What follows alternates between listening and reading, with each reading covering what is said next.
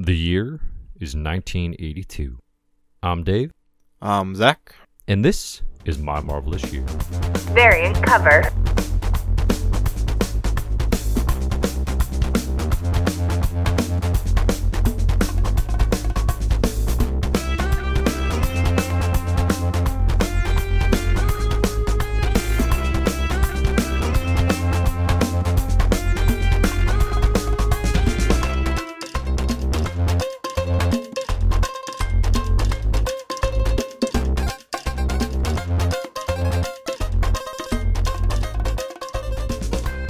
Hello, and welcome to My Marvelous Year. Somber edition. Changing up my cadence. Founder and editor-in-chief, ComicBookHerald.com. I'm joined today by an individual I like to call Zach Dean. How's it going, Zach? It's good. It's good, Dave.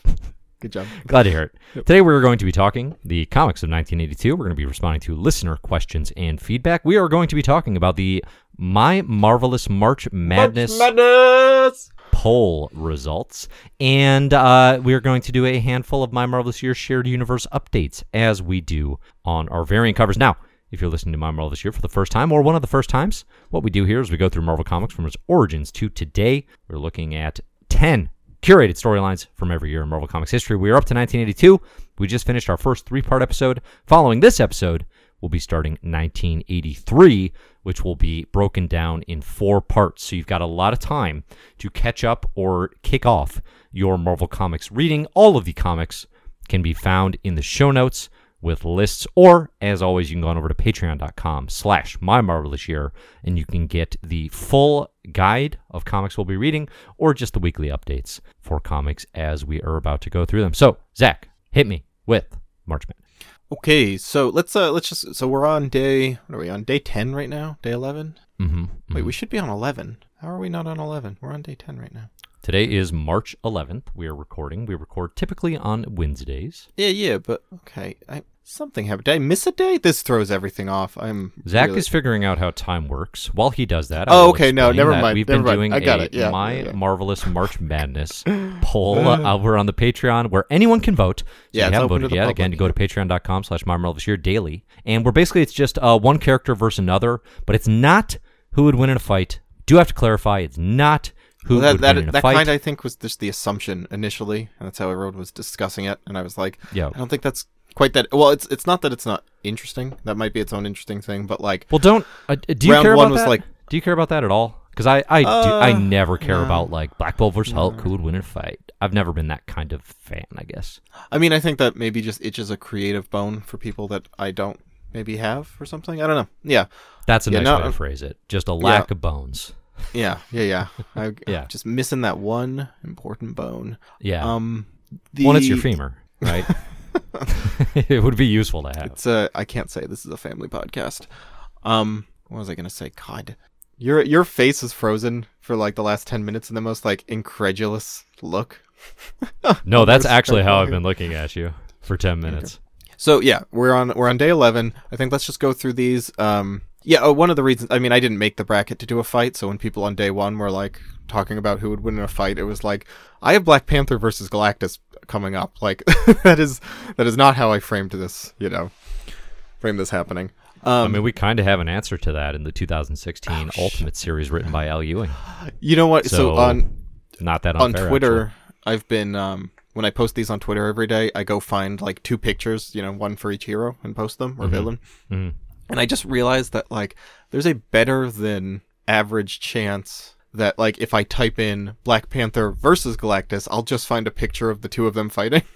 So I've been doing that, and most of the time it's worked. Like, I typed in Captain America versus Thor, found a picture. I found, let's see, what else did I do? Punisher versus Doctor Doom. I found a good cover that had that. So, yeah, it's pretty funny that a lot of these actually have happened in comics. Oh, yeah, for sure. Okay, so I'm going to read through these. Have you been paying attention, like, day by day who's winning? Yeah, I usually go in and vote. Oh, okay. I'm a supporting patron, after all. That's true. So we did Spider-Man versus the Thing. Spider-Man absolutely won by like 51 to 15. I don't want to go too much into the numbers here. Let's see, Let's just say who won and how hard we disagree if there's a disagreement. Yeah, I'm fine with that. I voted for the Thing, but I mean, it's tough to argue Spider-Man is not. That's pretty obvious one there. Yeah, I thought it would be a little closer, but Iron Man versus Professor X. Iron Man came out on top of there with about 2/3 of the vote. I did vote for the prof there. I think Professor he's a more X story significantly more interesting. Yeah, me too. Same.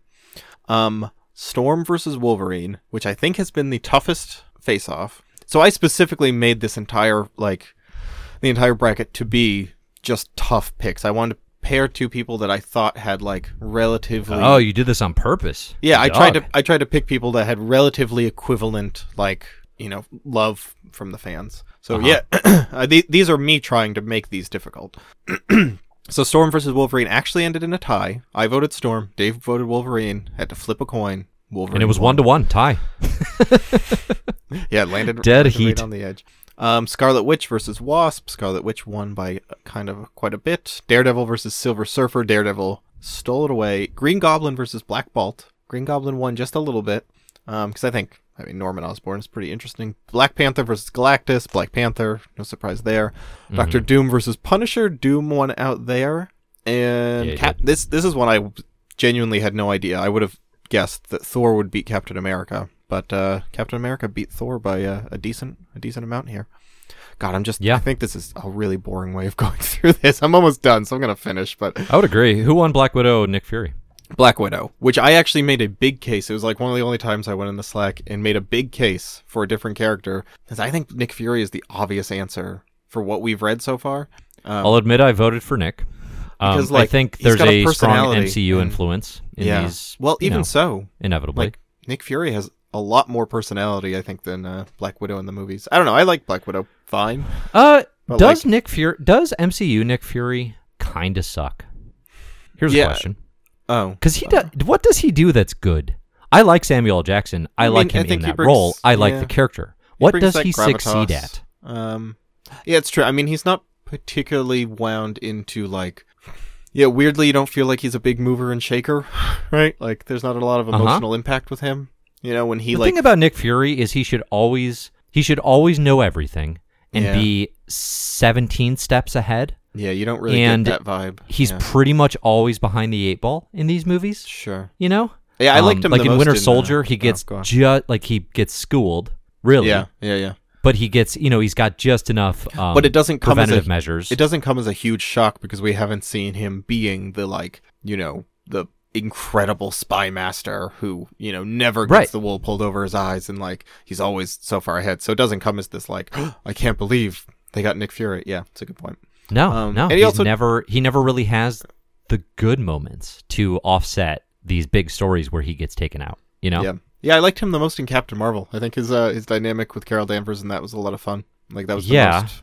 I should watch that again with a Nick Fury lens. Yeah, anywho, that's my newest hot take. I will be recording that video and saying something to the effect of, does Nick Fury suck? And then a picture of me smiling in the middle of the thumbnail. Should Scarlett Johansson play Nick Fury? From now on. Scarlett Joe in talks for the new Nick Fury Jr. And then today's poll, Luke Cage versus Doctor Strange. Doctor Strange is clearly winning, which is a little bummer. This was a tough one for me because Doctor Strange is obviously going to win, but I think I like Luke more. That kind of was the consensus in the Slack was Luke Cage is more fun, but Doctor Strange is more important, and brings more to the Marvel universe. Doctor Strange is the lens through which all magic gets introduced into the Marvel U, whereas Luke Cage is he's another hero. And he's great. He's a lot of fun. He's got a great personality. So I think I like Luke Cage's comics better, but Doctor Strange is more important. I don't know. So if you're interested in that, go check out the bracket. It's a ton of fun. Next year, I'm definitely going to do this ahead of time so that people can do their prediction brackets and we can, actually compete for this. Cause I think and if we actually think of it and I get involved, which I did not, so I have no room to complain, there will be seating because this is true madness. Screw that. That's awful. Absolute insanity. I mean, March Madness I never knew about this before because I don't know anything about actually how this works. But the idea is that the strongest face off against the weakest in the initial rounds? In the early rounds, that's your benefit for having succeeded during the regular season. So, but doesn't that just... But that just means... No, that sets up potential upset potential. So then when a 15 seed beats a 2 seed, it blows your mind. Except because the underdog won. I don't think that works in this kind of sport. Yeah, but that doesn't work in this. Like, they're not fighting. Sure it does. Right? Like, Luke Cage and Doctor Strange are not in a fight, and Luke Cage will, like, oh, wow, I can't believe he won. It's about, like, their popularity. So if we see the most popular and the least popular... But, it would be like if, a small character that, like, you... Like, okay, like a Rick Jones or, like, a Stiltman, right? So, like, Stiltman... And that's a bad example. He's great.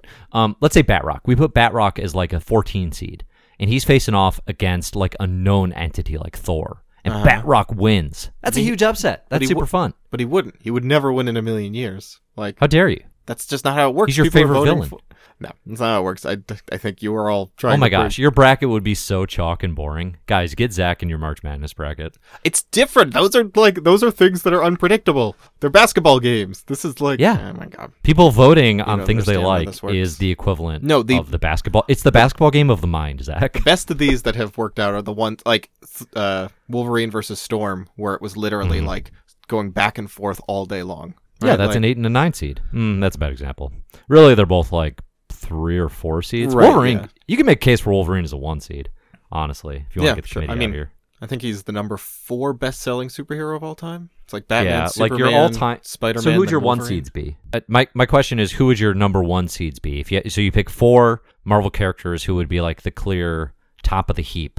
So we got Spider-Man, for sure. We got Iron Man, if we're doing through present day plus MCU. I think probably it's has to be in there. I think it's going to come down to Spider-Man versus... Iron Man, Doctor Doom.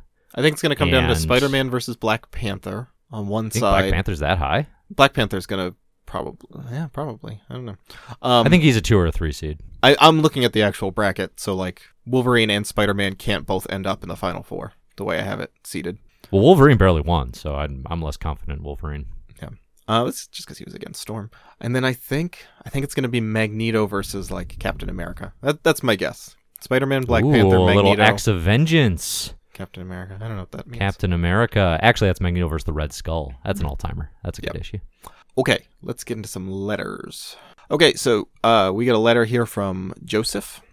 Hey, I keep calling us Jack and Dave. My name. I should know how to say it. You got your own name wrong. Yeah. Well, Joseph, Jack... Zach, I don't know. Did you ever wish you were a Jack? No. God, no. Are you offended by Jacks? Yes, yeah. Offense intended, Jacks.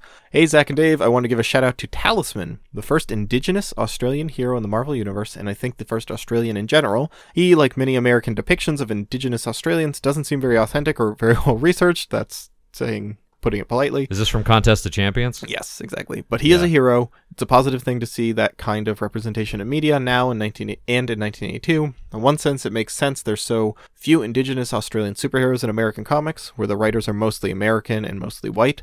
I'd love to see Australia explored more in the Marvel Universe, maybe one day by an Australian writer, maybe an indigenous one. Another group I thought deserved to mention this year are Protestant Christians, particularly in the light of God Loves, Man Kills. I want to give props to Claremont for calling out the way religion has been used at times as a tool for negative discrimination. It might have been uncommon to do so in 1982, but it feels kind of tired to me in 2020. I'm struggling to think of a Protestant Christian character whose faith directs their actions, but in a way that's not villainous or victim-like. There's a whole lot of Christians out there who I'm sure would appreciate a character like that. But then again, it comes back to who's writing. Doesn't seem to me there's many Christians writing comics, but there are plenty of writers who've got a bone to pick with Christians, at least some of them. Any thoughts? Love your work, Jim. I think... So he's saying it seems tired to make this preacher so evil in 2020? Yeah. I read a lot of this as more critiques of like the cultural aspects of religion and the way that they feed into discrimination or use rationalization, rather than like, you know, an atheist's call out of like religion. You know, I don't think it's specifically trying to say, you know, religion bad, Christianity bad, like faith is, you know, dumb and evil. I mean, I think that is a distinction that can be made. Same way that whether you're looking at Starlin or Claremont, both of whom have had very big takedowns of organized religion and the ways it can go awry. Yeah, I don't see either of those particularly focused on like the messages of the religion, or like you said, the idea of faith. I mean, I think even if you look at Claremont's work, as it builds, he starts developing Nightcrawler as a very devout Christian. And that's actually a very good example of a Christian superhero in the Marvel Universe who it is not mocked. It is not derided. It is very much integrated as a part of Kurt Wagner and will continue to be so, to the point that, you know, in 2020 comics, like, his faith is a huge part of that character. And it's very interesting, actually, because it's a character whose worldview includes traveling to the realms of hell and supernatural and alien beings and all of these things that would throw, you know, the text of the Bible, like, into the air. And there's that great Captain America line. And Thor, like, flying around you, right? So it's like, what do we make of this? Captain America's line in the Avengers of, like, there's only one God, ma'am, and what is it? He doesn't have a hammer? Is that the line? Or he doesn't look like that, right? Yeah, right. No, it sounds something like that, but I find that an interesting exploration as well. You know, you have a 40s Captain America in his Christianity. Did you say it's not something like that? No, I didn't. I was saying, I was agreeing. I thought you said that. It's not something like that, but I was like, well, okay. Pretty close. I think it is. Yeah, okay. It's definitely not that. You're dead wrong. So I think there are interesting explorations. I mean, Daredevil's Catholicism, we started talking about a bit during the Frank Miller run. It gets developed a bit. I think would probably be the other most recognizably religious. I don't know if that's a positive depiction, though, to like. Joe's, it feels authentically Catholic, but it's. Yeah, but I don't know. It's very well integrated into his person. I don't know that it's it doesn't make me think like Catholicism sounds awesome, but that's not really the point. Sure. Yeah, I don't really know any other heroes, but I haven't read that many modern things. But that, you know, that's interesting. It's almost kind of curious that, like, that is not weaved in. I mean, it kind of makes sense that, like, initially we didn't have that many Christian characters because the Marvel Universe was created by, you know, a couple Jews. So, you know, I don't think they were gonna make all their characters Protestant. Christian, but even like Ben Grimm or probably like Peter Parker, they'll use like what I have gathered now to be like Jewish slang. Well, the thing isn't Christian, but the thing definitely. I mean, the thing is Jewish for sure. Right? Yeah, I'm just trying to think of like positive Jewish depictions of comics. Religion. I mean, Miss Marvel. I just said he's had Jewish comics. I'd like to walk that back and say he has been at Jewish events in comics. So I'm pretty confident Ben Grimm is actually Jewish. There's definitely those comics out there with him wearing the yarmulke. I don't know if Peter Parker is or no. I don't think he is canonically Jewish at all. I think that's just him being, you know, a New York boy living in Queens and picking up Yiddish from his surroundings. Yeah, it could be.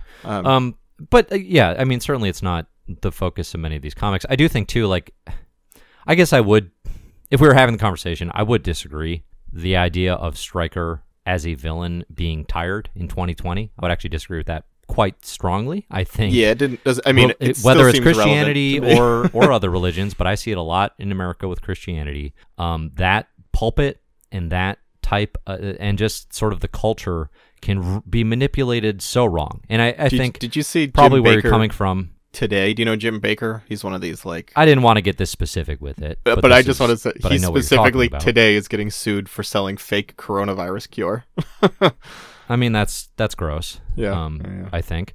But, you know, it's like it can be manipulated very easily, right? Yeah. And that is the message of Stryker, is like using this for hateful means. Yeah. And that happens all the time still.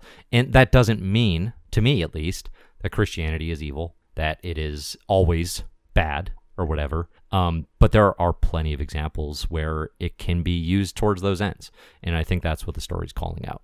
So yeah. I don't know that I'm trying to think of, like, beyond character representation, you know, I don't know that Marvel. I'm trying to think of like a really good Ms. Marvel commentary is, like, track on religious quite Muslim beliefs. Right? Like she, I mean, that is that's obviously a big part of her story because it's you know it's and well, I don't think it's so integrated into her world and her person. Yeah, and I think that's a pretty positive depiction of, you know, her religion there.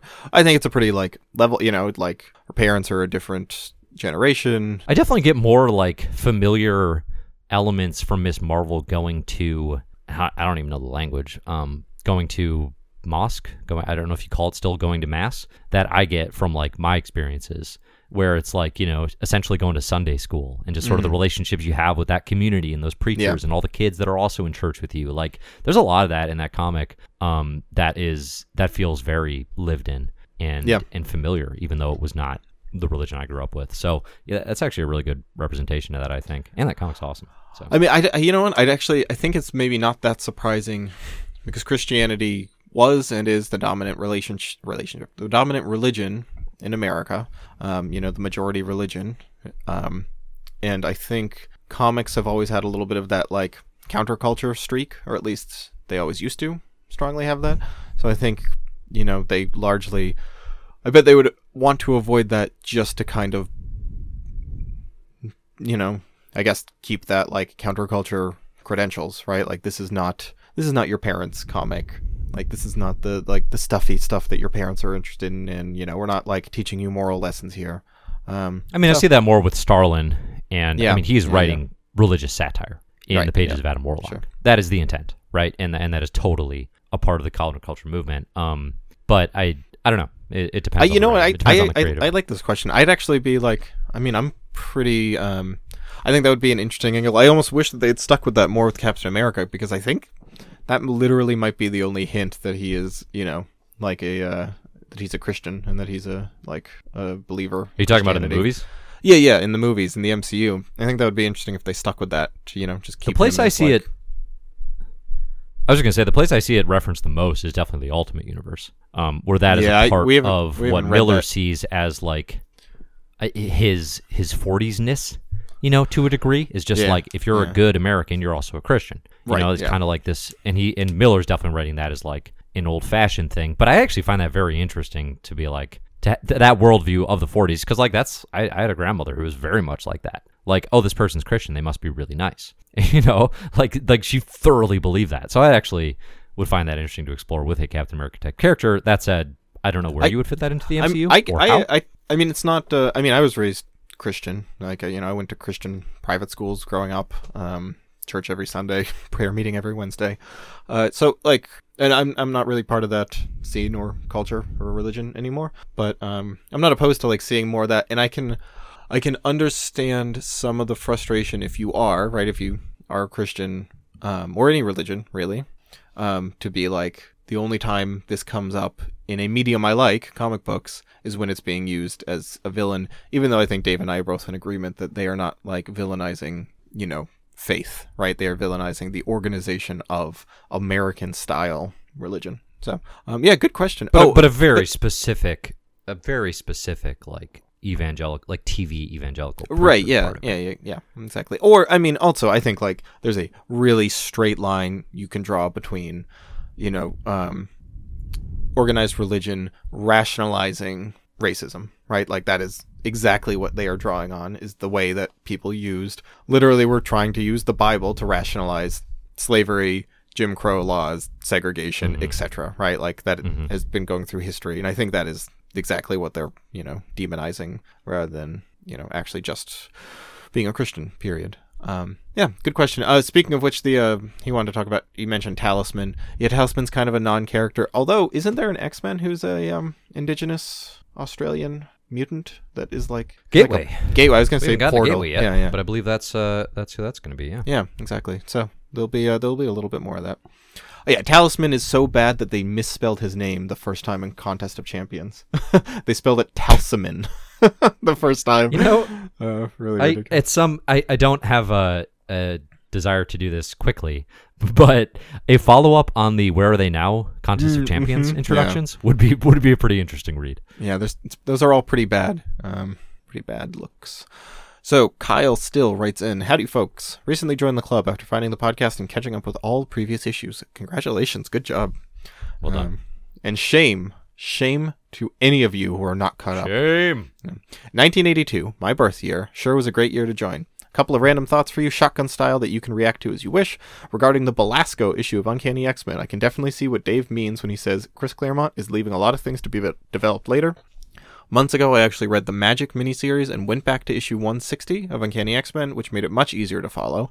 Reading the comments about Byrne as a writer, someone said there was not much to look forward to after Fantastic Four for him. Sensational She-Hulk, however, is fantastic in the late 80s, early 90s when he writes it. It's fourth wall breaking stuff that sets the stage for modern Deadpool type stories.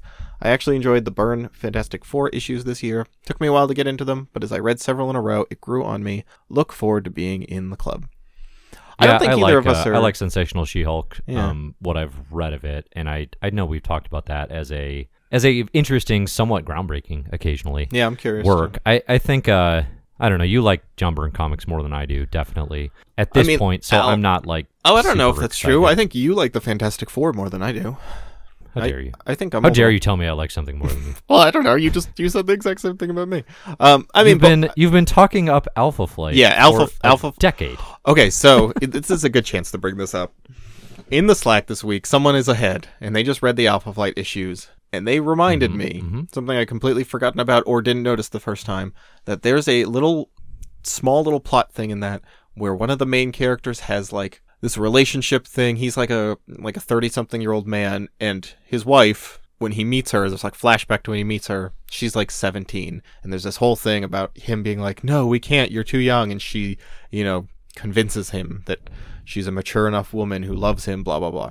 And It's gross. It's kind of creepy. It's it feels weird and uncomfortable.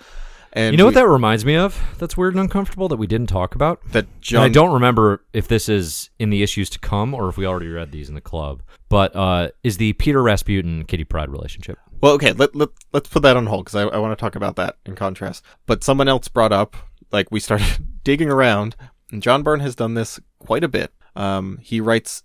Reed Richards, a flashback to Reed Richards seeing a like young child Sue Storm when he was younger, and him being a man and saying like, being I think it was like Sue Storm being inexplicably attracted to this adult man in the room, and then Superman kissing like a 16-year-old girl with his parents in the room, being like, Superman, it's fine, who's gonna call the cops on you? Like, there's a real running pattern of John Byrne writing older men dating like barely legal girls. And it's upsetting because I generally like his writing, like even if it's not outstanding and it doesn't blow me away, I think he's a very solid writer and I've never really disliked anything he's written. I think it's worth bringing up. It's definitely uncomfortable. What I will say is John Byrne through this period is a talented comic book artist. Oh, yeah. And sure. Increasingly, what you will find is his personal beliefs and the way they may have been integrated into his stories suck. Yeah. I do not care for the opinions and thoughts. He has said some pretty gross things in interviews or of his own accord. Yeah, there's specifically, over the last decades, I just want to call out, and, say we are not fine with the, some of the transphobic stuff he said lately. That's the biggest stuff that I've seen, like that I've had a real problem with. Someone's pointing out. Yeah, I did. I mean, I struggle with this because it's like, we kind of talked about Frank Miller, like the fact that he has a modern reputation that is shrouded in Islamophobia from his work on like Holy Terror, for example. Yeah, right. But I struggle with like, well, okay, we know that, but do we still go back and enjoy the hell out of his Daredevil, right? Oh, which, I mean, for me, was written well before a time when you knew more about its creator, which we do now, right? Like we're from a position of, I don't know, it's not the same thing, but it's like, do you still listen to Michael Jackson records? Do you still play Bill Cosby albums? I can tell you that one we're not doing for our kids. I think the answer is like, so that gets challenging. You could just gotta like, because people are talking about this, like, I can't separate the art from the artist. Like, this is such a turnoff for me, John Byrne stuff. That's totally fair. Yeah, exactly. And I think that is just like that in any way. That is your sensitivity to this. I don't mean that in like a disparaging way. I think different people have different sensitivities to things, and if you feel like that, I mean, because the thing is like, I don't see that Islamophobia leaking into Daredevil. It isn't like disgusting to me in Daredevil, right? Orson Scott Card has some like really homophobic remarks that he's made. I mean, he is a but his Ultimate Iron Man is a Stone Cold classic. Yeah, so right. How do you avoid it? It is that doesn't like dripping through the work of his that I've read. But if it was, if I'm reading a book and I'm just like, oh man, this is like anti-homosexual propaganda, that maybe is a lot harder to stomach. I think it's just everyone needs to make their own judgment on how they feel about it. I don't want to promote, I don't know. Yeah, I think that line just has to be drawn for everyone. Because, there's people who are like, don't go buy a Woody Allen movie ticket. Don't go buy a Roman Polanski movie ticket. Don't support these guys, right? Yeah. I kind of agree with that. Like, but that's different to me than never watch Chinatown. Exactly. You know what I mean? Right. Like, I am not willing to throw away Chinatown and, you know, Rosemary's Baby. But I'm maybe is total hypocrisy. Yeah, totally. Maybe. I mean, whatever. You can, anyone who is a purely ethical consumer of art is kidding themselves or thinks they are, right? Like, so I think, you know, we all have to just kind of do what feels comfortable with us and try to stay, you know, try to do the least harm we can, right? I think that... I like that philosophy. I will say, you know, just as far as My Marvelous Year Club, we're going to read what came out and what is a part of these lists. I think kind of regardless of the creators and where they are now. Yeah, yeah, you know what I mean? I think generally that's not as much of a problem. I think Byrne and Miller are probably two of the more... And I mean, we're not because they're really being big, like... bigger examples. Oh, this blatant sexism in the 60s. Totally fine. Good. We, you know, glossing it over. Yeah, like, yeah. If it's there in the work, responsibility we'll say something, I guess. Yeah. But it's... I don't know. I definitely do not have a perfect answer, and obviously just starting to talk through it. It's clear. I don't think there's a perfect answer. But that's I think, where we net out on that. It's worth calling out. And again, if it's too gross to you and you're just like, no, I don't want to support this person in any way, however that might be, like, I get that. Yeah, totally fine. Since finding that out and, like, really looking into that, I've been, like, Sensational She-Hulk has been... my excitement for that has been a little dampened because I know he really, you know, like, he hams up the cheesecake in that in a way that my perception was like, kind of funny and goofy. And now I'm just like... and maybe it casts a little pall over that. So, we'll see. I mean, we're going to read it. I'll, you know, make a judgment then. Got one more email. Oh, no, that's it. That's all our emails. Okay.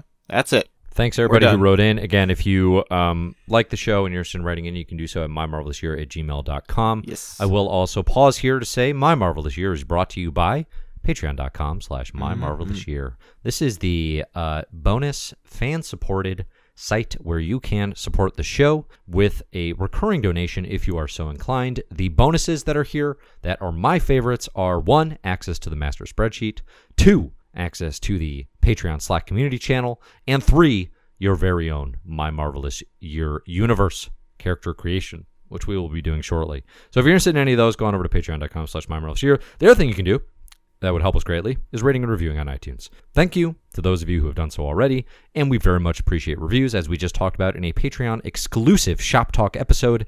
Ratings and reviews go a long way to establishing our credibility as a true podcast for the people. So, thanks, everybody who has done so or will consider doing so. And now, back to your show. Speaking of feedback, I have never seen the Slack. I mean, the Slack is just, they beat me up all the time. Like, I am the Slack's punching bag for all my perfectly valid and correct opinions. Like I said, you do bring it on yourself. Yep. You somehow are immune to this, probably because you don't, you know... I don't know. Have bad opinions. And scream it at everybody in the Slack like I do. That too. You have never invited such, like, exasperation and, like, just, I don't know, anger is probably too strong a word, but just, like, disbelief as when you said in our last episode that you haven't seen Alien or Aliens. Like... Sure. It was funny. Someone in the Slack was like, we're going to have to, like, we're arranging a viewing party to rectify this. And I I didn't want to write, like, the idea that you're going to get Dave to sit down to, like, watch this movie online with you is laughable. I missed this chatter. Uh-huh. Yeah. No, I definitely have. Literally 5 minutes ago, spots. Right? Someone just wrote, like, someone just wrote in the Slack that, wow, just imagine living your life having never seen Alien or Aliens. I'm sorry, but this must be rectified immediately. That's thanks, Mike.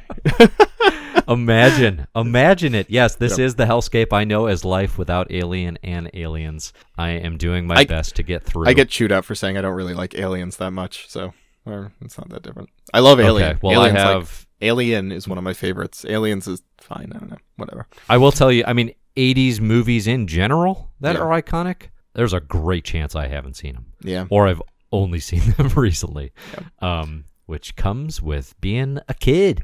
Oh. All right. I thought I was like being a kid. I thought you were talking about having a kid. I don't know. Never mind. Let's move on to the heroes. No, having a kid gives you lots of time to sit and watch Alien movies. You can just watch whatever you want. Von Doom Busing loves Alien. Von Doom Busing would love Alien, and that's the problem. That is what I'm concerned about. Speaking of kids... Hey, can I tell you a story before we do our My Marvelous Year updates? I don't know if this is the right time. Maybe I should have mentioned this earlier. Maybe I'll save this for an episode. You can't actually. that. Yeah, okay, you're right. I haven't told you yet. I got totally schooled at C2E2 by Jonathan Hickman himself. No, close though. It was at. It wasn't CB Cebulski, was it? Well, very Cebulski. Close. Okay. I keep calling him Cebulski, but you know, I'm gonna stick with. I assumed you were doing that on purpose, so no. I sort of joined you. No, I think it is kind of funny though. That's fine. I mean, I have no problem calling my nemesis the wrong name.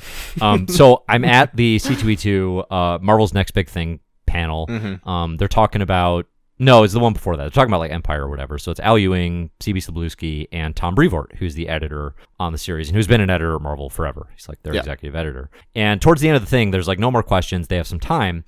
So CB says, hey, one of the games we like to play in the Marvel office is we see, it's called...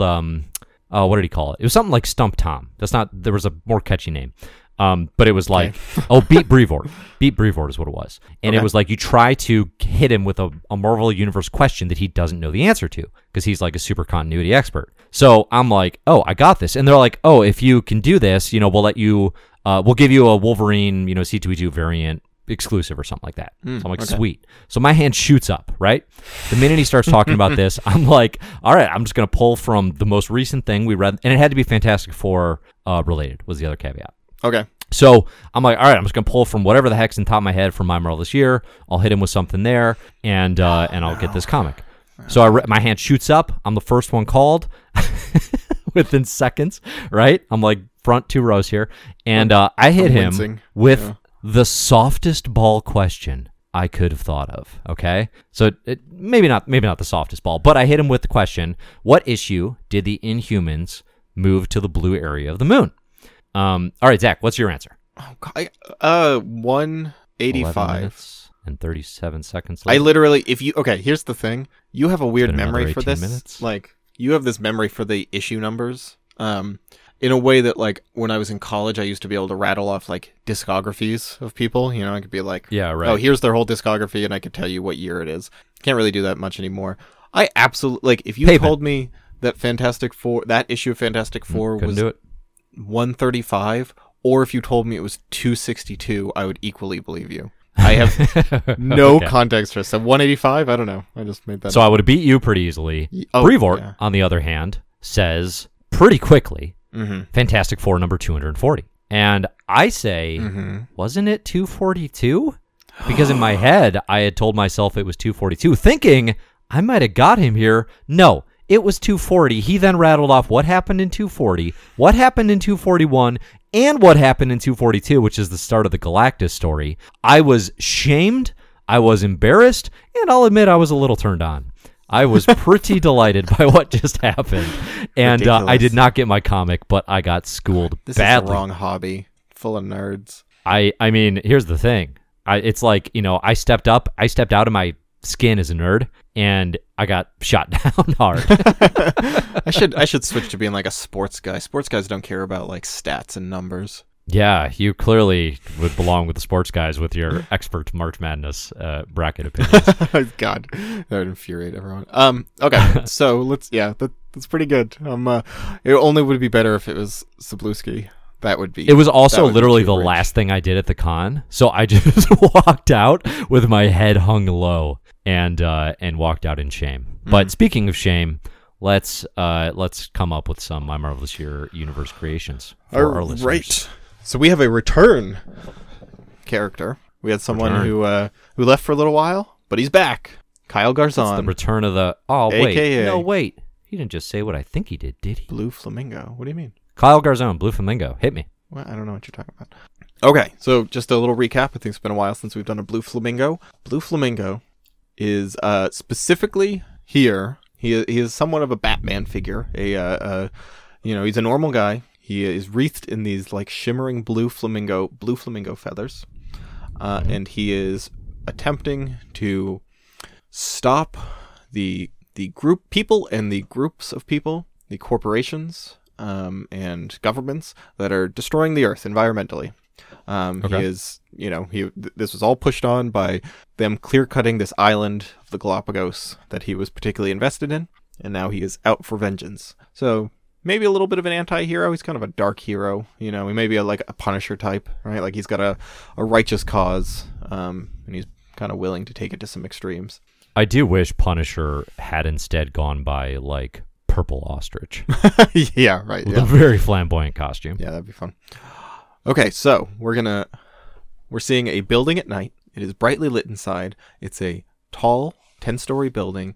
Looks like a facility. It's got chain link fences outside with barbed wire. And the sign on the outside says Lacrazzi Research Institute, a.k.a. the Taylor. And it says, like, Research Institute for Communicable Diseases. Blue Flamingo, we see him hop the fence, dodge the spotlights, weaving between the guards, you know, like, just sneaking up to the building, shoots his, what's it called? Bat thing. What's the rope that Batman shoots up? Grappling hook. Do you wish we had video on this so you guys could have seen Zach just mimic a tiny pew-pew gun. Yep. Shoots his grappling hook up, sneaks into the building. He's, he's stealthing his way through this building. He enters the most guarded, top-secret ward of this facility. The maternity ward?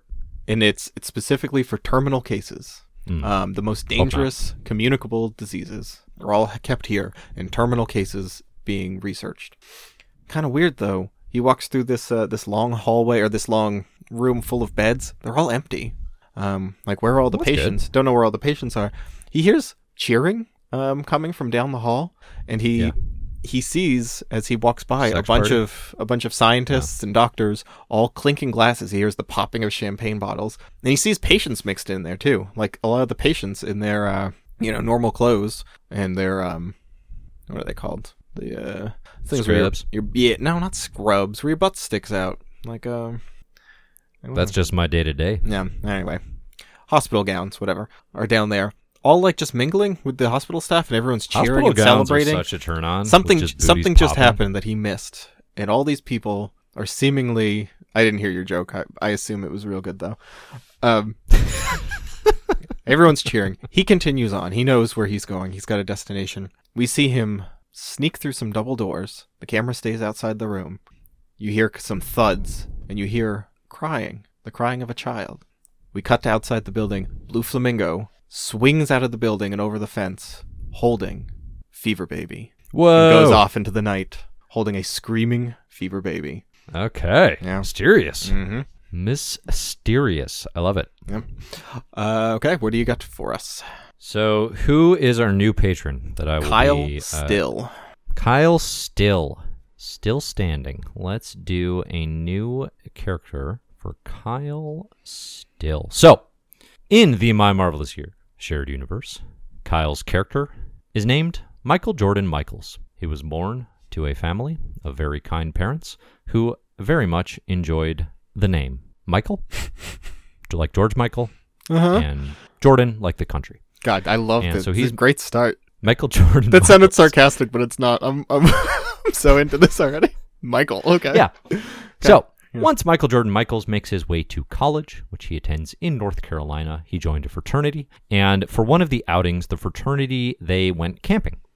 And so they're drinking, they're playing games, and they're playing a rousing game of freeze tag in the pine forest, as so often happens in a frat. And Michael is frozen. He gets tagged. He has to stay frozen. He stays frozen for about half an hour before he realizes he's not really hearing anything anymore, and his buzz is wearing off, and there's really no one around.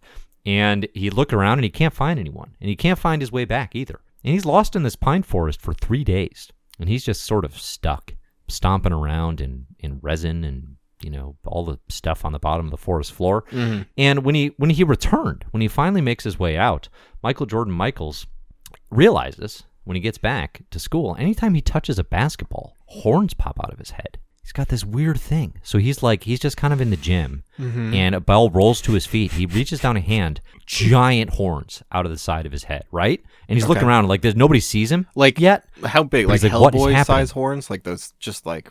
huge. Oh, bigger. Oh, bigger. You know how, like, those funny foam cowboy hats? Yeah. Like that proportion, but horns out of the side of his head. Yeah, you know, like a hat, but horns instead, if you think about it. Well, he was also wearing a funny foam cowboy hat. Okay. It was a funny gag, so he just happened to have it on. So I'm just giving you some context. Gotcha. But he takes his hand off the ball, and the horns come back in his head, right? So he's like, okay, that's wild. He also, but then he's like, well, I got to figure this out. So he has some friends to come with him, and he's like, guys, I got to tell you something. He picks up the ball, they see it, they freak out. But then they're playing basketball, and he realizes that like he can literally make defenders stuck in the mud. Like he can like cross them over, but in a way that their feet like sink into the court. Oh my and God, his 18-foot fadeaway has never been better. All right, I see where this is absolutely going. Absolutely astonishing. So one day, Michael Jordan Michaels is walking to class, and all of a sudden, a basketball court drops in the quad, this nice, grassy area that they have in the middle of the college campus. A basketball court drops there with 5 aliens, and they say, bring us your best basketball players, or else we will conquer this university, and we will begin teaching naught but criminal sciences at this university, which like very few people are majoring in. It would be a big problem. Yeah, sure. So Michael Jordan Michaels says, I'll do it. And they're like, what? Just one of you? That'd be super weird. But he's like, yes. So it's 1-on-5. Okay, wait. I just need to get 5 aliens. Get this in. Just before you say the name, let me guess. You please keep going, but I want to guess because I feel like I have worked out your funny pun name. So I want to put that out there. Okay, what's your guess? No. I want you to wrap up. I just didn't want you to like hit it before. You just said before you say it. Oh, are you about to? Or are you getting to the? I mean, I'm pretty close to done here. Is it the Tar-Heelian? No, but that's awesome. Okay. All right. Oh, I mean, we can change it. That's pretty good. Let's change it to that. He's the Tar-Heelian. How did you know? Let me say. Yeah, please. Because it wasn't just space jelly. Yeah. Definitely wasn't that. Okay. So he plays these aliens in basketball, and surprisingly, he dominates them. He freezes them in mud. His horns are banging him around. His 18-foot fadeaway, unstoppable, despite the fact that it is, mathematically not a great shot to be taking. 18-foot fadeaway. Is that a should either be much closer to the basket or shooting from outside three-point line. He's not doing that. Wouldn't work necessarily in today's game, but hey, it worked against these aliens. He wins. They leave. He saves the day. The campus is going nuts. They all watch this game, right? So they're quite excited. So we have Michael Jordan Michaels, a.k.a. the Tar-Heelian, has saved the day at a college university, and he is just here now to save the day with his skills. Well, because I just thought, something we know about Kyle, he's a Tar Heels fan. Go Tar Heels.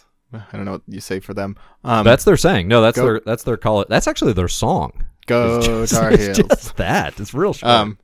I think that's what we, and he makes people sink into the tar, and he's got horns, so I kind of thought you were going for the pun of Tar-Heelian. So No, you're right. You got it. Okay, good. I'm glad I could guess that. All right, well, glad to help. That's pretty fun. I like that. Sports. There's not enough sports-based superheroes. We should be reading the Kickers, though. What are they called? The Super Kickers, or it's part of the new universe. There's one of the series in the new universe is just about a bunch of football quarterbacks.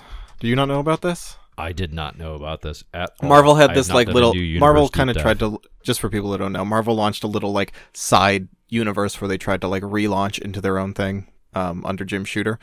We might talk about it at some point. Yeah, there's a 12-issue series by Tom DeFalco, written by Tom DeFalco and Ron Frenz, called Kickers, Inc., a group of heroes for hire, all former football players. Wait, and they all used to be quarterbacks? But they call themselves kickers? No, they're all former football players. That'd be bonkers. All right, awesome. I need to read that. Do you have another update, or are we done? Yeah, I got one more. I actually got a new hero. So this is for Martin, and this was purchased for Martin by his girlfriend, Marija. I think that's right. I gotta double check that. But yeah, this is a surprise birthday gift for Martin. So happy birthday, Martin! Happy birthday! It is very sweet and touching. Yeah, Marija, very sweet and touching to know that somebody likes this enough to know that their boyfriend likes it enough that they would want a character, so she backed us. That's a nice dope gift. Birthday present. Yeah, that's very thoughtful. It's very sweet. Okay, so I panicked and got my wife like a massage thing online 4 days before her birthday. I just panicked and I got my wife a My Marvelous Year supervillain. Yeah, I did. Download the podcast onto her phone and said happy birthday, but let's just say that was insufficient. That would be incredible. She could care less. Let's just say she has. I bet your wife. The idea that you would do that for her is so funny. Oh, your wife is much cooler than you. Okay, so agree. Yep, and you. Yes, yeah, that's true. Also, okay, so Martin. He has many graduate degrees: physics, material science, material engineering, chemical engineering, all kinds of, just like all in the realm of, I guess, chemistry and engineering. Okay. He, because he wants to be an astronaut, he wants to do solar, or I don't know, space research. God, I'm not equipped to be talking about this. It doesn't show. Oh, thank you very much. All this hard work for him pays off. He gets a job with a space agency, and he is going to be doing a solo flight, the first man to leave the solar system. The technology has increased enough that they are able to have a ship leave the solar system, not in, I think, 12 years or whatever, however long it actually takes right now. So, it's like a nice 2-month journey to the outskirts of the solar system. And it's 5 years. Is it 5? Nice little space odyssey. Oh, yeah. Just do that slingshotting around Jupiter. If you're going to be a star, man. Yep. Yeah. So he, Martin Bowie, is on the ship. I don't know what you're talking about. I don't know. Starman? I tickle myself. Okay. I tickle myself. Not on camera. Martin is on the Interloper. Wait, you don't like when I do that when you're talking? Literally tickle yourself? No, it's hard to... It's very distracting to watch you do that. I'm just tickling my nips. The thing is, I can't see, the camera cuts off right around the... right around your nip, so I can just see your fingers doing something right out of my view, and it's real upsetting. That would be bothersome, yeah. Okay, let me get through this. So Martin on the Interloper exits the solar system, and it's this incredible moment. First time any human has gone this far, and he is taking readings. He's doing all these observational studies of what the rest of the universe looks like. Readings, I hope. And yeah, he brought lots of comics. I mean, he just brought his tablet with Marvel Unlimited. But this episode is sponsored by Marvel Unlimited. We wish. Yeah, I know. He notices something weird in his second week. 3 separate galaxies, pretty far from us, very, very far removed, all blink out in the course of 24 hours. Okay. And he, he does some quick napkin math and realizes the probability of these 3 different stars all going... supernova, I think that's what it is. Definitely. If we learned anything from Johnny Storm, and collapsing on themselves in that short of a time is totally improbable. But he takes his observations, he takes careful readings, keeps going. He goes to sleep, and he wakes up with this bright white light in his eyes, this blinding light, and he can't see anything. I kind of actually picture it like Tony Stark in Endgame when Captain Marvel wakes him up by burning so bright. Yeah. Kind of like that, but it burns so bright that he literally can't see anything. He can't see his hands in front of his face. But this light, it's not hurting his eyes. It's just kind of enveloping everything. And it seems like he's not on the ship anymore. He's just surrounded by this white light. And this voice starts speaking to him in his head. And he hears this voice say, "You have been chosen. There is a great entropy in the universe. The heat death of the universe. The end of... all entropy basically flattens out, heat distributes so evenly that the entire universe stops moving." But that is... I love when great voices taken aside to explain something that they've just told someone in what is clearly a seminal moment. Shut it. When the great voice is like, and entropy is the heat death of the universe. He's talking about the heat death of the universe. Let me explain, you may not know. Yeah. Martin knows that theory is, 10 to the 100th years away. That idea that would happen to the universe is, unimaginably distant in time. This voice explains to him, no, something is happening that's speeding up entropy across the universe. We have 10 years. No, Martin. We have 10 years. 10 of your human Earth years. Martin, from whatever this cosmic entity is being given powers... to fight back against the entropy of the universe. And it's basically the power of negentropy, which is... Negentropy. Negentropy, which is just the opposite of entropy. He Negative is entropy. Able to basically break the law of thermodynamics and create energy. He is able to insert energy that was not there before and, bond molecules with new energy bonds, and he basically has the ability now to Create energy. God, you were on such a roll. Shut up. You were on such a roll. It's your serious. Blank face just staring at me that like is just killing me, and I'm just stumbling through. And then you got to the he has the ability to. And yeah. Oh, and everything fell apart. No, it's fine. Like the heat death of the universe. It's a good idea. So he says, negentropy, huh? I guess I gotta come up with a superhero name. I guess I'll be Negasonic Teenage Warhead. And the voice says, no, that's already done. No, copyright issues, Martin. And so he decides to go by the name Heat Builder. Heat Builder. And he's going to use his powers somehow. I'm Mr. Heat Builder. So as long as he has... I'm Mr. Sun. Rose is going to specifically really like that reference. She loves that movie. Yeah. Yeah. So anytime he can take, different atoms and create different elements and, insert enough energy to fuse them into new elements. He can just break the laws of thermodynamics. And I don't know. He's got a whole wide world of possibilities open to him. So this is Heat Builder. Love it. Yep. Love it. Yeah. All right. Is that it? Yep. That's it. Sweet. Those have been your My Marvelous Year character updates. The My Marvelous Shared Universe is growing. If you'd like to get a character of your own, go on over to patreon.com/mymarvelousyear for information on how to do so. Thanks to everybody who backs the show and has made this possibility. Mm-hmm. We like doing it, and we are looking forward to continuing reading through Marvel Comics in the 1980s with all of you. Anything else we want to share? 1983 is 4 episodes. I think we're going to do a variant in the middle of it. So I think, just FYI, and this will become self-apparent, but... we're either going to do a variant cover at most every... If we only do 3 episodes for a year, we're going to do 1 variant cover for it. But if we do 4 or more, we're going to do at least 2. So we don't want 4 episodes to go by without doing a variant cover and checking in. Yes. Yep. Agree. Yep. Okay. Well, thanks for listening, everyone. Yeah, and as always, thanks to Disasterpeace for the music. And we will see you next year.